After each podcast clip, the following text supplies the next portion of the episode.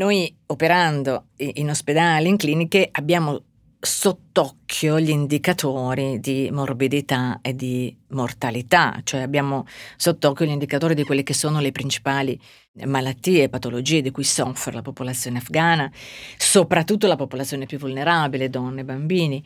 E noi abbiamo visto un aumento del 40% della malnutrizione in questi ultimi due anni.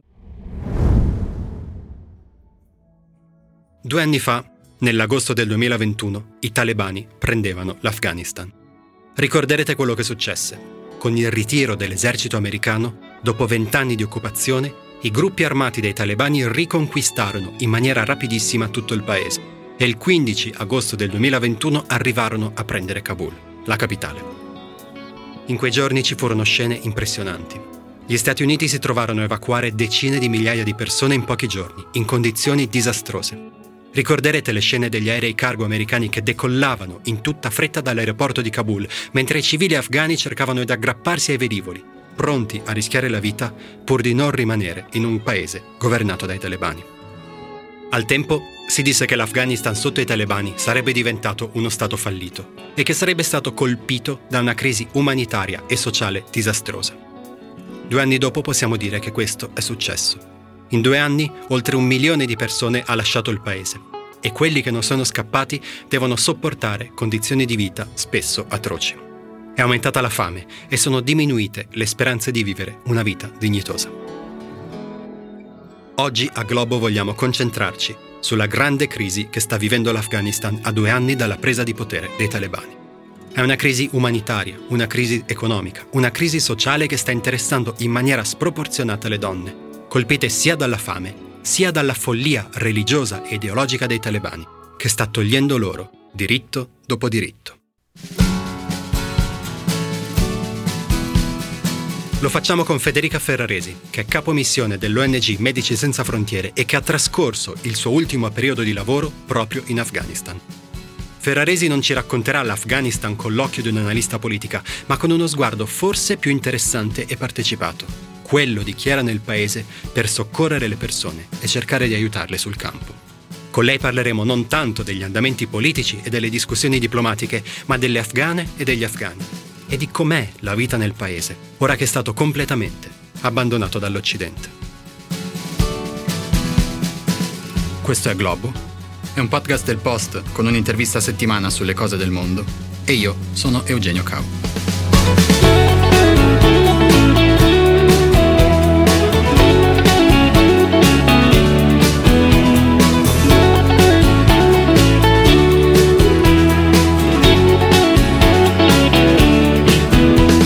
Federica Ferraresi, benvenuta. Grazie. Oggi vorremmo parlare dell'Afghanistan di questi tempi, dell'Afghanistan del 2023. Ma per chi si fosse perso le puntate precedenti, diciamo così, ti chiederei di fare un brevissimo telegrafico come siamo arrivati fin qui. In particolare gli ultimi due anni, gli ultimi due anni che hanno visto ad agosto del 2021, quindi appunto due anni fa, la, il ritiro degli americani dal paese e poi l'arrivo del governo dei talebani. Sì, grazie. Allora, io sono stata in Afghanistan a fine del 2022, da settembre 2022 a dicembre 2022. Breve, un periodo breve. Come ho trovato l'Afghanistan?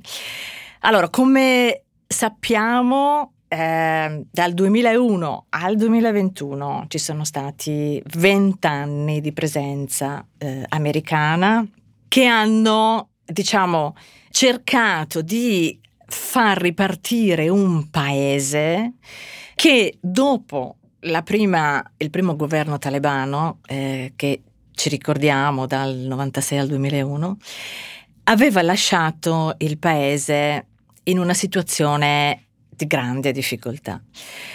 Questi 20 anni, come dicevo, hanno cercato di rilanciare, hanno cercato, ci sono state un grande supporto della comunità internazionale. Io sono stata a Mazari Sharif, che è la capitale della provincia di Balkh nel nord del, del, dell'Afghanistan, ad esempio che grazie a degli aiuti del Ministero degli Affari Esteri tedesco è riuscita a costruire un ospedale provinciale con 800 posti letto completamente funzionanti. Quindi diciamo che questi vent'anni hanno dato, hanno instillato nel popolo afghano una sorta di rinascita, di rivincita, di ripartenza. L'Afghanistan che ho trovato io nel 2022, a fine del 2022, dopo un anno, poco più di un anno dal governo talebane, è un Afghanistan fortemente isolato dal resto della comunità internazionale, la comunità internazionale si è completamente ritirata, che si sta praticamente si sta appoggiando quasi completamente per l'80% eh, sugli aiuti umanitari delle organizzazioni umanitarie.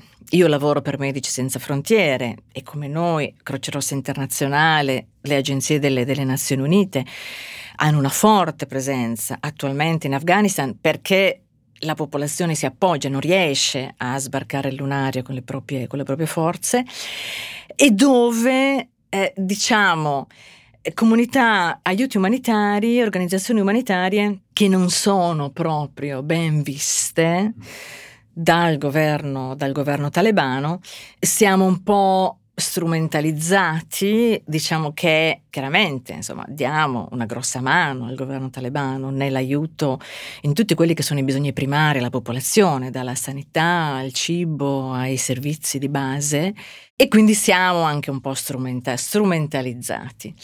Quindi come siamo arrivati qua e, e dove siamo? Eh, quindi in questo momento l'Afghanistan è un paese, come dicevo, completamente isolato, la comunità internazionale si è ritirata, un paese che eh, appoggia principalmente sull'aiuto umanitario, è un paese purtroppo dove la società sta regredendo, insomma sta perdendo quei vent'anni che, eh, di speranza, di, di, vigore, di rilancio, di rinascita eh, che aveva vissuto durante i vent'anni della, della presenza americana. Ti vorrei fare una domanda effettivamente un po' ampia e, e, ti chiederei di affondare un po' nella tua esperienza di, di quei mesi in Afghanistan. Poi Continueremo a raccontare i singoli punti della, della questione, la, la, crisi umanitaria, la questione delle donne, ma intanto vorrei chiederti proprio una, un'impressione generale. Che paese è diventato l'Afghanistan in questi ultimi due anni di governo dei talebani? Allora, è chiaro che io non conosco com'era l'Afghanistan prima, però posso darvi un'idea basandomi molto sulla mia esperienza. Io lavoro con Medici Senza Frontiere da dieci anni in questi ultimi come capomissione, quindi dove il capomissione è responsabile di tutte le operazioni dell'organizzazione all'interno del paese in cui l'organizzazione è presente ed è responsabile della sicurezza di tutto lo staff che lavora con noi.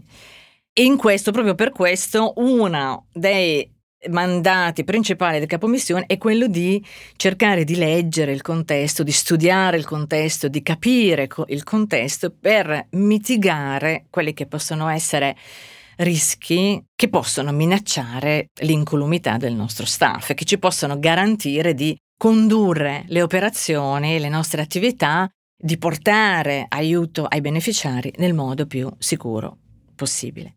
Ecco, e in questi dieci anni sono stata in paesi come, come lo Yemen, dove c'è tuttora un, un, conflitto civile, sono stata in paesi come il Congo, DRC, Nord.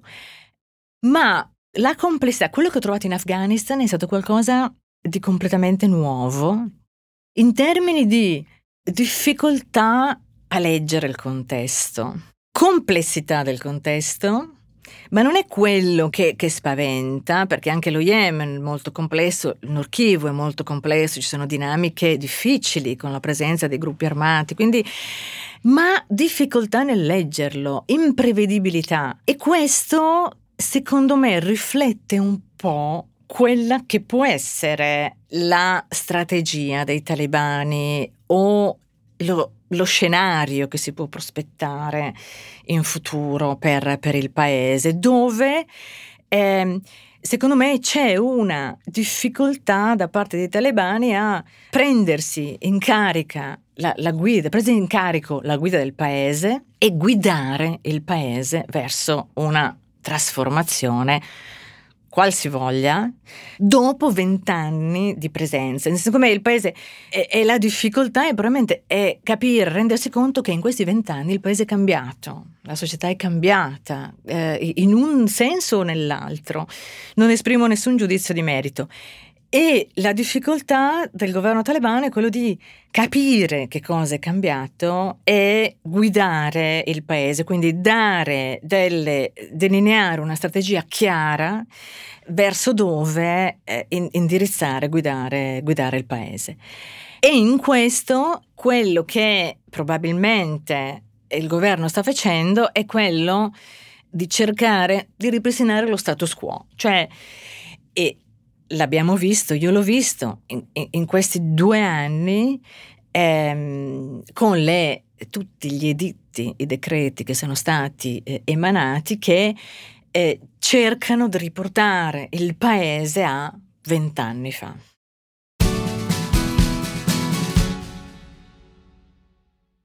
Questa cosa che dicevi di come i talebani stanno cercando un po' anche di arrabattarsi, diciamo così, al potere è interessante. Tu ci dicevi che sei stata in Afghanistan soltanto negli, negli ultimi anni, però sicuramente avrai un po' colto alcune impressioni sulla differenza fra il, il, governo dei talebani, il primo governo dei talebani, quello che tu dicevi dal 1996 al 2001, quando poi sono stati cacciati dall'invasione degli Stati Uniti, e poi il secondo governo dei talebani, che è quello degli ultimi due anni, dal 2021 al 2000, a, a, a, oggi, insomma, poi non sapremo quanto durerà. Una cosa che si dice abbastanza è che i talebani appunto non sono certamente diventati più moderati, ma sono diventati un po' più accorti, un po' più furbi, è una cosa che a, che a te torna? Allora, vero appunto che io non c'ero prima, ho visto solamente il dopo o quella che è la situazione, quella che è la situazione attuale. Storicamente sappiamo l'Afghanistan è un paese grande. L'Afghanistan è un paese di quasi 40 milioni di abitanti, grande come la Francia, quindi con un territorio molto esteso, molto vasto. Un territorio montuoso, quindi non è un territorio facile da controllare, da governare una popolazione dove eh, insomma, che è molto frammentata da un punto di vista di etnie culturali. Sono 14 etnie diverse, di cui c'è l'etnia Pashtun che rappresenta circa il 40%, però c'è una grossa fetta di popolazione tagika e eh, insomma c'è questa grandissima eterogeneità a livello di paese e questa eterogeneità chiaramente pone una difficoltà nel controllo, nel, nel governo del paese. Quindi diciamo, quindi questa frammentarietà questa è un qualche cosa che accomuna il prima e il dopo. Cioè c'era prima e c'è ora. Questo non è, non è cambiato. Se osservo la situazione attuale rispetto alla situazione precedente, io so che il governo precedente era stato in un qualche modo supportato dalla comunità araba. È stato supportato da Emirati Arabi, da Arabia Saudita, da Pakistan.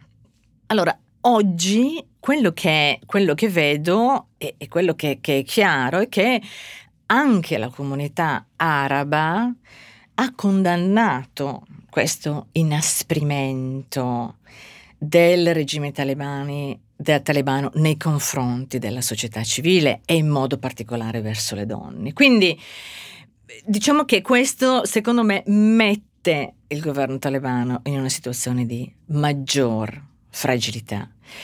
Abbiamo detto è la frammentarietà, il fatto di non avere questo supporto, questo supporto esterno, la vastità del paese e la geografia del paese chiaramente eh, pongono maggiore difficoltà nel controllo. Io quello che ho osservato ehm, io ero, come dicevo, ero a Masari Sharif, quindi Balk Province a nord.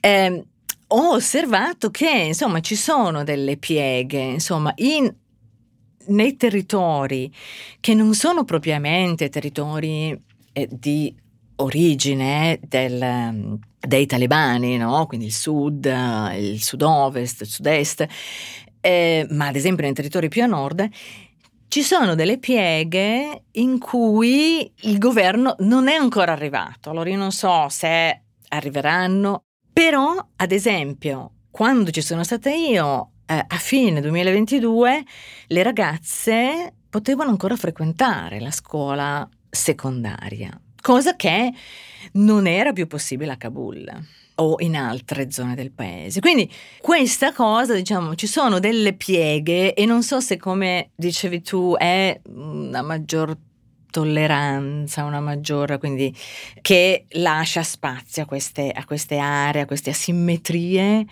che io ho osservato all'interno del paese. Dobbiamo anche considerare il fatto che la frammentarietà che è presente all'esterno è presente anche all'interno. Cioè, insomma, il gruppo dei talebani ci sono tre fazioni, eh, c'è un leader, un leader forte, ci sono tre fazioni che non sempre sono allineate e che probabilmente fanno fatica, anche legata a, alle cose che abbiamo detto prima, no? alla complessità, fanno fatica ad essere allineati su in quale direzione dare il paese. Quindi questo è un altro elemento da considerare. Al momento della presa del potere dei talebani nel 2021 uscirono tutta una serie di, di report, tutta una serie di eh, anche previsioni eh, secondo cui in Afghanistan, un po' per l'isolamento, un po' per la crisi economica, un po' per la fine degli aiuti internazionali e così via, ci sarebbe stata una crisi umanitaria devastante. A suo tempo ricordo che girò questo virgolettato anonimo di un funzionario dell'ONU che diceva che la crisi sarebbe stata la peggiore di sempre. E si parlava non soltanto di povertà e fame, ma anche di coltivazione dell'oppio, aumento del crimine, traffico di droga e così via. A due anni di distanza, come sono andate le cose? Purtroppo le previsioni si sono avverate e diciamo non era, non era poi così difficile immaginarselo, anche perché l'Afghanistan diciamocelo, i vent'anni di presenza americana, diciamo, è sempre stato un paese con le stampelle. E quindi, tolte le stampelle, il paese è crollato in una crisi umanitaria che io ho visto simile ad oggi, ho visto simile solo in Yemen, di cui non se ne, non se ne parla, eh, però insomma diciamo che è una situazione di difficoltà paragonabile, dove circa l'80% della popolazione, come dicevo prima, ha bisogno dell'aiuto umanitario, vive grazie all'aiuto umanitario. E noi abbiamo visto che, e questo per dire come è cambiato negli ultimi due anni, un aumento del 30% nell'ultimo anno. Quindi un deterioramento che si è verificato in modo particolare in, questo, in questi ultimi due anni. Non solo, noi come Medici Senza Frontiere, noi lavoriamo nel settore sanitario e, e, e quello che eh, diciamo possiamo misurare, quello che, che, tocchiamo da vicino è proprio il settore sanitario. Eh, settore sanitario che è al collasso. Come dicevo, era stato tenuto in piedi con le stampelle dalla comunità internazionale, comunità internazionale che si è ritirata, è subentrata la Croce Rossa internazionale per cercare, che ha supportato in questi due anni i 34 ospedali provinciali che sono presenti nelle, nelle 34 province, ma che adesso ha già ridotto il supporto di circa il 30% e sta programmando un'uscita entro l'anno, si parlava del 2023, poi è vero che, che questi piani le, le, organizzazioni umanitarie li fanno, ma poi dopo li affinano o li ridefiniscono a seconda di quelli che sono i bisogni sul campo, però questi sono i piani. Noi facciamo ogni anno una, in, in questi paesi, in Afghanistan, in Yemen, dove l'accesso alle cure è sempre molto compromesso, è spesso molto compromesso. Facciamo una survey annuale dove intervistiamo i nostri, i nostri pazienti. Noi in Afghanistan lavoriamo, siamo presenti con otto progetti in otto province e copriamo praticamente tutto il paese, da nord a sud, da est a ovest.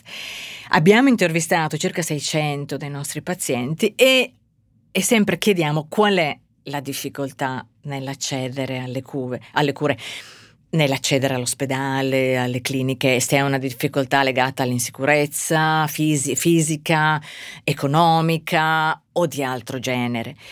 E il 90% dei nostri intervistati ha dichiarato che la difficoltà è una difficoltà economica, non hanno i mezzi per potersi pagare le visite, per potersi pagare le medicine per potersi pagare il trasporto per raggiungere la clinica o l'ospedale o l'ospedale più vicino. E anche questo negli ultimi due anni è aumentato di circa il 20%, 18%. E poi, beh, last but not least, noi operando in ospedali, in cliniche, abbiamo sott'occhio gli indicatori di morbidità e di mortalità, cioè abbiamo sott'occhio gli indicatori di quelle che sono le principali malattie e patologie di cui soffre la popolazione afghana, soprattutto la popolazione più vulnerabile, donne e bambini. E noi abbiamo visto un aumento del 40% della malnutrizione in questi ultimi due anni. Malnutrizione che è proprio legata al fatto che le famiglie non hanno la possibilità di dare da mangiare ai bambini o che può essere legata ad una malnutrizione della mamma, quindi che non ha latte, che non nutre, oppure legata in, in bambini un pochino più grandini, legate però sotto, sotto, i 5 anni c'è una malnutrizione importante e anche il, il programma eh, mondiale di alimentazione prevede, secondo le statistiche e le previsioni, per entro il 2023 il 50% eh, della popolazione afghana in una situazione di insicurezza alimentare. Quindi questo è un po' il quadro che noi vediamo in Afghanistan. Ci puoi fare un, un racconto, un esempio tratto dalla tua esperienza sul campo che ci aiuti a capire in maniera visuale come sta andando questa crisi umanitaria in Afghanistan? Ma allora ne avrei, ne avrei tanti. Quello però che vi voglio raccontare è che, è che come spesso succede nelle mie missioni, diciamo che resta un po' come, come una pietra miliare eh, nel, mio, nel, mio, cuore, nella, nella mia mente. Eh, come vi dicevo, io ero al nord, eh, a Mazari Sharif, dove con Medici Senza Frontiere stiamo iniziando una collaborazione con il Ministero della Salute all'interno dell'ospedale regionale. Come dicevo, a Mazari Sharif c'è questo ospedale regionale che è stato costruito dai tedeschi 2000, tra il 2015 e il 2019. È un ospedale gigantesco, un ospedale dove sono 800 posti letti, molto, molto importante. E, e noi abbiamo fatto un assessment nel eh, inizio 2000, 2022 abbiamo riscontrato che, eh, insomma, proprio in seguito alla fuoriuscita, quindi eh, del, degli americani ad agosto del 2021, c'era bisogno di intervenire in questo ospedale, soprattutto nel reparto di eh, pediatria e maternità. E quindi, come spesso succede, noi facciamo un need assessment eh, e poi dopo programmiamo l'intervento. Quindi abbiamo programmato di intervenire nella pediatria e neonatologia di questo ospedale regionale e com- come sempre c'è tutta una fase preparatoria e poi inizieremo probabilmente le attività, abbiamo iniziato a fine 2022, inizieremo le attività probabilmente adesso, tra agosto e settembre 2023. Allora io mi trovavo, questo per dire, perché io mi trovavo eh, in, in, questo, in, questo, ospedale eh, perché come sempre quando noi iniziamo delle collaborazioni con il Ministero della Salute, estendiamo dei protocolli d'intesa, dei memorandum. E, e quindi dovevo incontrarmi con il responsabile provinciale del Ministero della Salute, proprio per finalizzare, avevo, avevo una bozza in mano, dovevamo ragionare su cosa mettere. E come spesso succede, in queste situazioni preso, avevo preso l'appuntamento, però c'era stata un'emergenza, quindi mi, mi trovavo ad aspettare il, il, il mio referente, eh, il direttore sanitario non sarebbe arrivato prima di due ore. E allora a me piace sempre andare in giro per l'ospedale, quindi sono andata nel reparto di pediatria, ma vicino al reparto maternità. E, e mi sono seduta in corsia a, a osservare. E, eh, e, mi sono seduta vicino a, a, una, a, una, ragazzina, una ragazzina che avrà avuto sette anni, otto anni. Allora, in, in, eh, al nord eh, si parla d'Ari, che è una sorta di persiano, che ha delle affinità con l'arabo. Io parlo un po' arabo, poco, però ha, de, ha delle affinità con l'arabo. E allora, vabbè, con questa bimba che mi guarda, perché noi quando siamo sul campo abbiamo la divisa di Medici Senza Frontiere, quindi avevo la, la veste di, con, con, il logo di Medici Senza Frontiere, che lei mi guarda, poi capisce che non sono, che non sono afghana, nonostante avessi il velo e fossi, e fossi coperta come ci chiede la, la, il costume afghano. e mi guarda e io cioè, eh, cerchiamo di in- intavolare una conversazione fatta più di, di sguardi, di, di, di, gesti, di mimica, di sorrisi, senza poi capirci. E io le faccio compagnia, sto lì vicino a lei, ma eh, forse, forse, un'ora, no? Questo, questo continua, continua circa per un'ora. Dopodiché vedo il medico che sta uscendo dalla pediatria con una signora che ha in mano un bimbo appena nato e vedo che questa, questa, questa donna viene dalla, dalla, bambina. Io chiedo al medico che parla inglese di insomma spiegare, spiegarle che ero lì, che mi ero messa a chiacchierare con la bambina. Allora, il medico eh, allora, mi dice che questa bimba aveva accompagnato la mamma che aveva appena partorito il bimbo che era gravemente, severamente malnutrito, gravemente malnutrito e che l'avevano appena visitato aveva bisogno di restare in ospedale per essere curato, per, essere, per, per ricevere insomma, il trattamento che l'avrebbe insomma, riportato ad una situazione di, di, di nutrizione normale. E mi dice anche, mi dice anche la bambina, la, bambina, la mamma doveva fermarsi in ospedale, con il bimbo e dico, e questa bambina, cioè questa bimba, e, e allora e, la, la, il medico mi chiede, ma eh, guardi, noi possiamo, possiamo dove abita? Abita qua a Masari Sharif. E possiamo portarla a casa? Sì, certo che possiamo portarla a casa. E quindi io, vabbè, me, me la sono, cioè ho rimandato il, il mio incontro con il, il, il deputy, con, con, con il delegato del Ministero della Sanità e ehm, abbiamo, siamo, abbiamo caricato questa, questa, bimba con noi l'abbiamo, e l'abbiamo riaccompagnata a casa.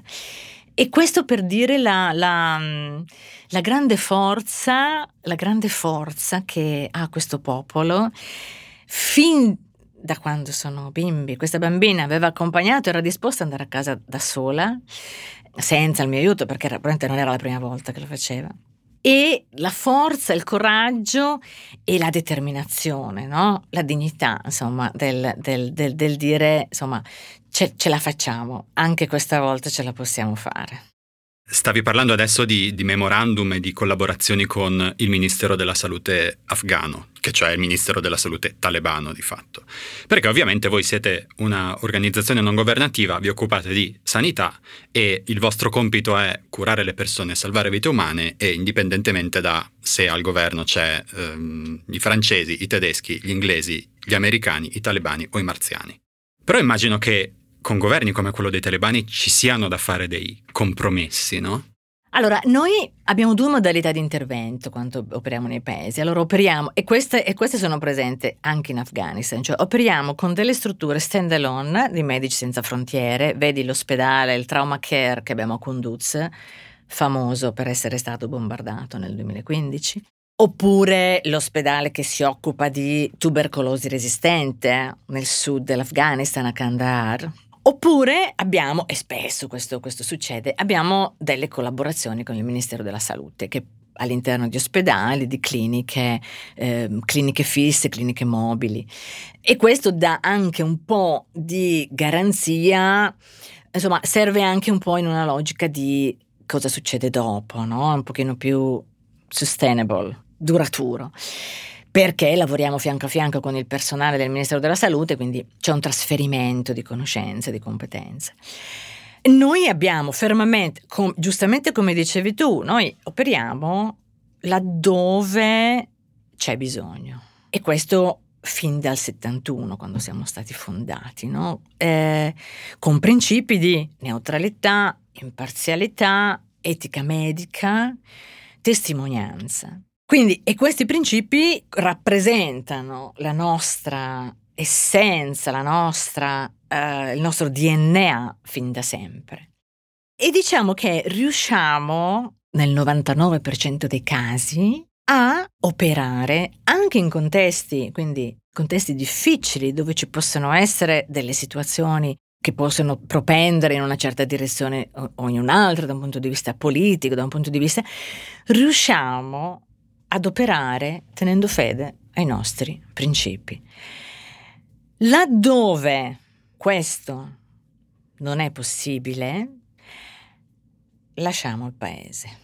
Allora, adesso la situazione che si sta verificando la situazione che si sta verificando in Afghanistan è una situazione che, sta, che ci sta facendo interrogare, quindi dove ci stiamo interrogando. Perché? Perché le restrizioni che progressivamente, e poi ne parliamo se vuoi, le restrizioni che progressivamente stanno investendo la società femminile afghana in, in questi ultimi due anni, ci stanno interrogando profondamente sulla, sul fatto di poter continuare a, a fornire il nostro servizio, le nostre cure gratuite eh, in modo neutrale, imparziale alla popolazione afghana. Quando eh, circa il 50% di questa popolazione sta venendo messo in un angolo.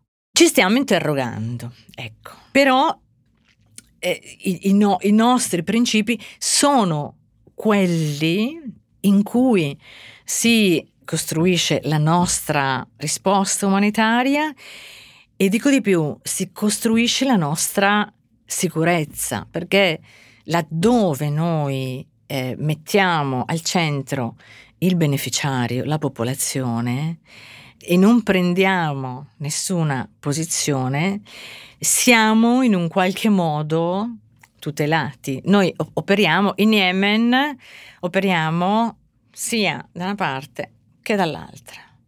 In, nella risposta in Ucraina noi, noi, operiamo sia in Ucraina che in, in, Russia. Quindi questo, la neutralità poi dopo è proprio quella anche che ci permette di dire ma in risposta ad, ad un'emergenza è un'emergenza, è un'emergenza sanitaria, come hai detto tu, che non ha colore, non ha religione, non ha credo politico.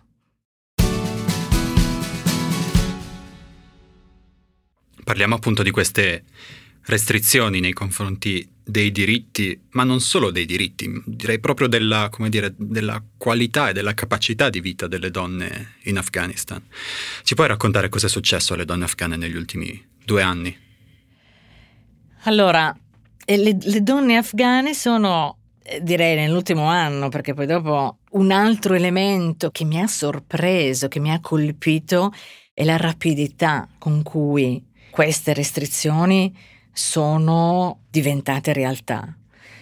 Quindi la situazione che è in, in, in un anno, la situazione della donna come prendo le parole di uno dei miei colleghi, sono passati dal giorno alla notte, da, da, da, dalla luce al buio, alle tenebre, dalla, dalla speranza alla, alla disperazione. E, ehm, e progressivamente, diciamo, sono, hanno riportato le donne a dove le donne erano vent'anni prima. Quindi è stato reintrodotto la baia, il burka, quindi con il, la, la, la copertura totale del viso, degli occhi. Sono state imposte restrizioni alle donne a muoversi da sole, eh, il maharam, quindi le donne non possono più spostarsi quando escono di casa da sole, ma devono essere sempre accompagnate da un uomo, da un familiare. Può anche essere il figlio, ma deve essere della famiglia e deve essere maschile la vita sociale, quindi la vita pubblica, le ha viste relegate in spazi ben identificati all'interno di bar o ristoranti, le ha viste private di frequentare alcuni luoghi pubblici come recentemente il, il parrucchiere, le ha viste anche, nelle, anche, nei luoghi di culto, nelle moschee, io parlo di Mazari Sharif, dove la moschea era accessibile, sia donne, spazi separati, ma sia donne che uomini in tutti i giorni della settimana. E quando ero là io, a, a settembre, a un certo punto hanno eh, separato, quindi le donne potevano andare in certi giorni, non in contemporanea con gli uomini. E siamo, passiamo poi all'istruzione, quindi che è iniziata con il divieto alle ragazze di frequentare la, seconda, la scuola secondaria superiore e poi siamo arrivati alle università a dicembre 2022 e poi siamo arrivati ad aprile 2023 con il divieto alle donne di lavorare per le organizzazioni non governative e poi siamo arrivati recentemente a, al divieto anche alle agenzie delle Nazioni Unite di lavorare con donne, quindi se pensiamo al programma alimentare mondiale, programma, ci sono alcune attività che eh, eh sono appannaggio di, delle, delle, delle donne. E provate, provate a immaginare, mettetevi nei panni, mettetevi nei panni di una donna. Io eh, parlando, andando, andando, appunto, eh, andando in giro a, a, a, nei, nei, mesi in cui sono stata lì, noi, noi ci muoviamo sempre con gli autisti per, per, ragioni di sicurezza, per questioni di sicurezza, autisti locali. E, e c'era il, il, mio, il, mio, autista che mi diceva, eh, a cui chiedevo, che ha tre figlie, ha tre ragazzine, e a cui chiedevo, ma dico, ma, ma come, come vedi? Cosa, cosa, cosa pensi? E lui mi diceva, mi dice Federica, io tanti hanno lasciato il paese, tanti, c'è stata un'ondata nel 2021 e anche nei mesi successivi, eh, ci sono stati anche dei corridori umanitari, chi ha potuto ha lasciato il paese. Chi non ha potuto non ha lasciato il paese. Però lui mi dice, ma io che futuro posso assicurare a queste mie tre figlie? Che non possono andare a scuola, cioè l'istruzione è tutto, la scuola è tutto. E aggiungo di più, come dicevi tu, vero, è un discorso di diritti, ma pensate al fatto che noi, nella nostra organizzazione, noi diamo lavoro a circa 3.000 persone in Afghanistan, il 50% sono donne. Pensate cosa vorrebbe dire per noi non poter più avere questo, il 50% della nostra forza lavoro. Vorrebbe dire che potremmo servire, potremmo aiutare il 50% della popolazione. Ma non solo, questo 50% della popolazione escluderebbe le categorie più fragili, escluderebbe donne, bambini, perché se pensiamo ai servizi di, alle maternità, alla pediatria e in sala parto ci entrano solo le donne, ci entrano solo infermiere eh, o medici, donna, non entrano. Quindi vorrebbe dire escludere le popolazioni, la parte, la, la, la, categoria più vulnerabile, non permettere loro di ricevere gli aiuti, eh, le cure mediche. Quindi sarebbe, sarebbe un collasso, quindi se già la situazione è drammatica, la situazione collasserebbe e non solo il futuro, perché se noi non permettiamo alle donne di istruirsi adesso, di andare a scuola, di andare all'università, tra dieci anni vuol dire che noi non troveremo più medici, non troveremo più infermiere in Afghanistan. Ti rifaccio la stessa domanda che ti ho fatto poco fa. Ci puoi raccontare un, un aneddoto, un episodio, un evento tratto dalla tua esperienza lì che ci aiuti a capire, un po', un po', l'hai già fatto in realtà, ma che ci aiuti ulteriormente a capire la condizione delle donne in Afghanistan. La condizione delle donne è una condizione di...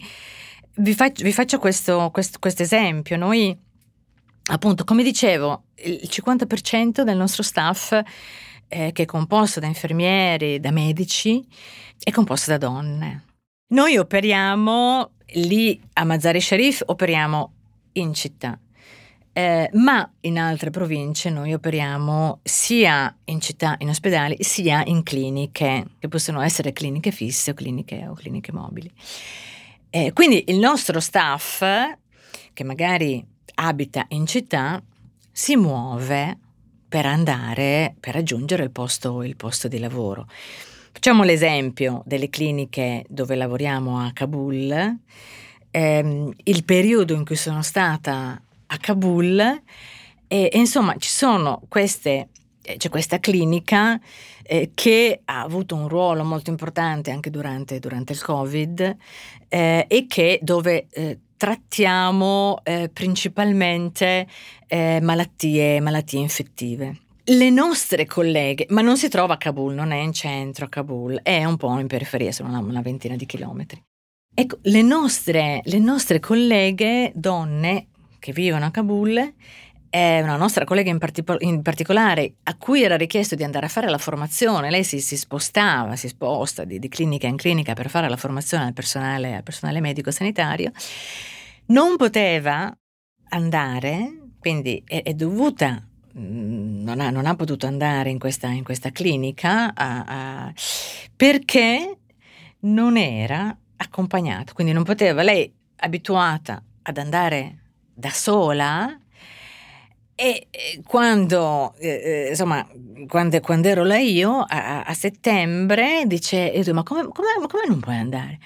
Eh no, perché io devo essere accompagnata da un uomo e deve essere un uomo della famiglia, perché noi abbiamo, come dicevo, noi abbiamo autisti, abbiamo macchine, eh, ma eh, no, no, deve essere un uomo della famiglia, quindi lei sarebbe potuta andare con uno dei nostri mezzi, con uno dei nostri autisti, ma dietro, rigorosamente dietro la macchina, lei avrebbe dovuto essere con un familiare maschio e non è potuta andare. E quindi, e quindi questo, quindi abbiamo dovuto poi dopo trovare un'altra persona eh, che fosse eh, originaria di questo paese, di questa cittadina dove c'è, dove c'è questa, questa, clinica, formarla e, e lei andare.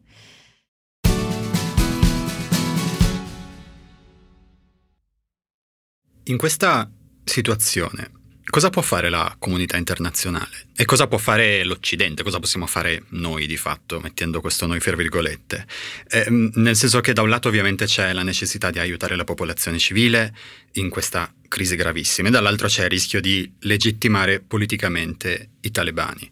Questo dilemma, diciamo così, è, una, è, un dilemma che come ci stavi raccontando voi vivete ogni singolo giorno quando siete in Afghanistan e non solo, ma, ma secondo te noi di nuovo fra virgolette, come ci tiriamo fuori da questa situazione? È una, be- è una bella domanda, è una bella domanda e mm, aggiungo, e per magari arri- arrivare alla risposta, aggiungo eh, un, elemento, un elemento importante di cui non abbiamo, non abbiamo parlato prima, e che in questa logica di isolamento in cui è piombato l'Afghanistan negli ultimi due anni, è importante tenere presente come i fondi che sono stati destinati all'Afghanistan nel 2022 rappresentino il sono ridotti del 30%, del 30-40% rispetto ai bisogni dell'Afghanistan. Quindi eh, la comunità internazionale nella ritirata ha compromesso, quindi la situazione economica della, de, dell'Afghanistan è molto compromessa, si è molto compromessa. Quindi una prima risposta, quindi che la comunità internazionale deve fare, dovrebbe fare, e parlo di tutti, parlo anche dell'Italia, perché noi ne abbiamo parlato, siamo in contatto con l'inviato speciale per l'Afghanistan e lo Yemen, la Farnesina.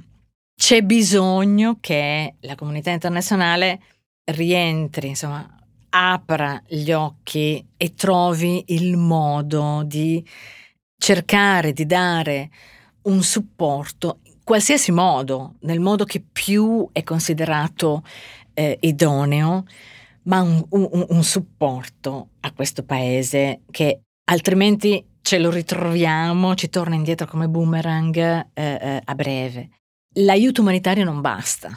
Noi vediamo, cioè, e, e questo è un anno, il 2000 al 2023, e noi ci interfacciamo tantissimo con l'Agenzia delle Nazioni Unite e anche loro c'è una riduzione di fondi impressionante, i donors stanno eh, riducendo la capacità e questo comporta che eh, le organizzazioni umanitarie siano costrette, gioco forza, a ridurre, a ridurre gli interventi. Quindi la comunità internazionale io dico, deve, deve probabilmente, probabilmente, sedersi ad un tavolo e, e cercare di rimettere, di rimettere, l'Afghanistan sul tavolo e capire che cosa, che cosa fare. Noi, come organizzazioni eh, umanitarie, di fronte a questo dilemma che ci interroga, stiamo eh, cercando di agire su, su due fronti. Uno, una continua eh, relazione, dialogo, apertura con il governo talebano, quindi un, un, un tavolo di negoziazione che non si è mai interrotto. Nello stesso tempo stiamo riflettendo su eh, quella che potrebbe essere una risistemazione, un adeguamento delle nostre, delle nostre attività, perché chiaramente ehm, noi in tutti i paesi in cui operiamo noi siamo compliant con le leggi del posto. No? Io come donna, tutte le volte che sono stata in Yemen, in, in Afghanistan, io ho rispettato, quindi indosso la baia, indosso la, il velo, ehm, quindi eh, per cercare di essere eh, compliant con quelle che sono le, le, le norme vigenti nel paese, nella salvaguardia dei nostri principi e soprattutto continuando a dare, ad offrire cure mediche e sanitarie gratuite alla popolazione, alla popolazione afghana del paese.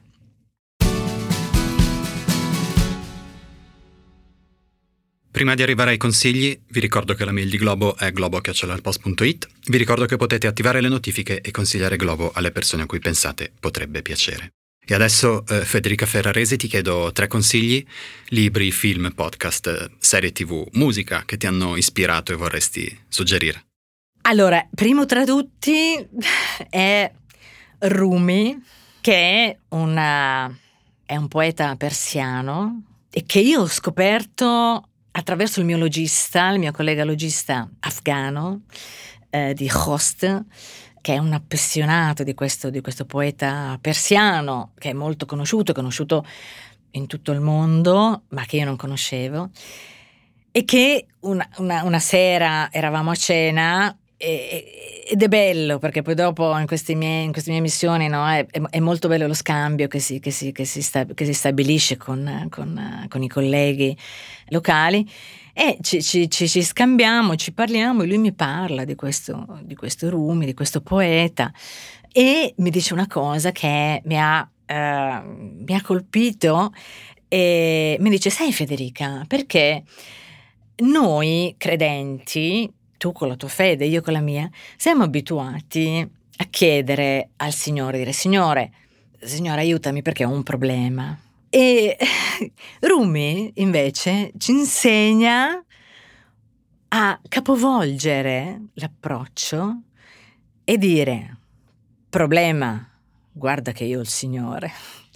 Quindi questa cosa qua allora, vi invito a leggere, io poi dopo ho letto qualcuna delle sue poesie, quindi questo, guarda, è una filosofia di vita eh, per chi credente o chi non credente, però è una filosofia di vita che ci dice, guarda, oh, rimbocchiamoci, guarda, guarda, che io non sono solo, no? E, e, e io mi metto in primis a, a, cercare di risolvere, di risolvere le cose. Quindi Rumi mi sento di consigliarlo. Come film ehm, mi sento di consigliare due film.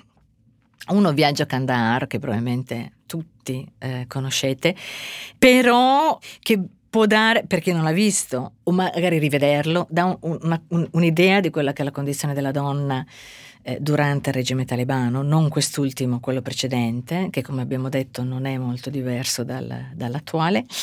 E poi vi inviterei a vedere alle 5 di sera, che invece è un altro film, che invece è stato girato durante eh, la, la presenza americana. E quindi vi potrebbe, vi può dare un'idea di come le donne hanno eh, vissuto durante, quindi la, la, la, la libertà, la, normalità, potremmo dire, che le donne hanno vissuto durante la presenza americana.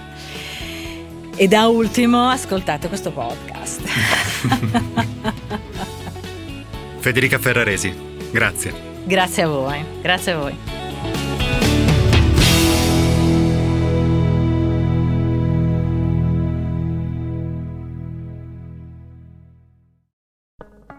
Morning esiste da tre anni ed è un podcast che si rivolge alle persone abbonate al post, ma proprio perché compie tre anni sarà disponibile per tutte e per tutti gratuitamente dal 13 maggio al 23 maggio. Allora, partiamo dalle cose semplici. Cos'è Morning? Morning è un podcast, esce ogni mattina intorno alle 8.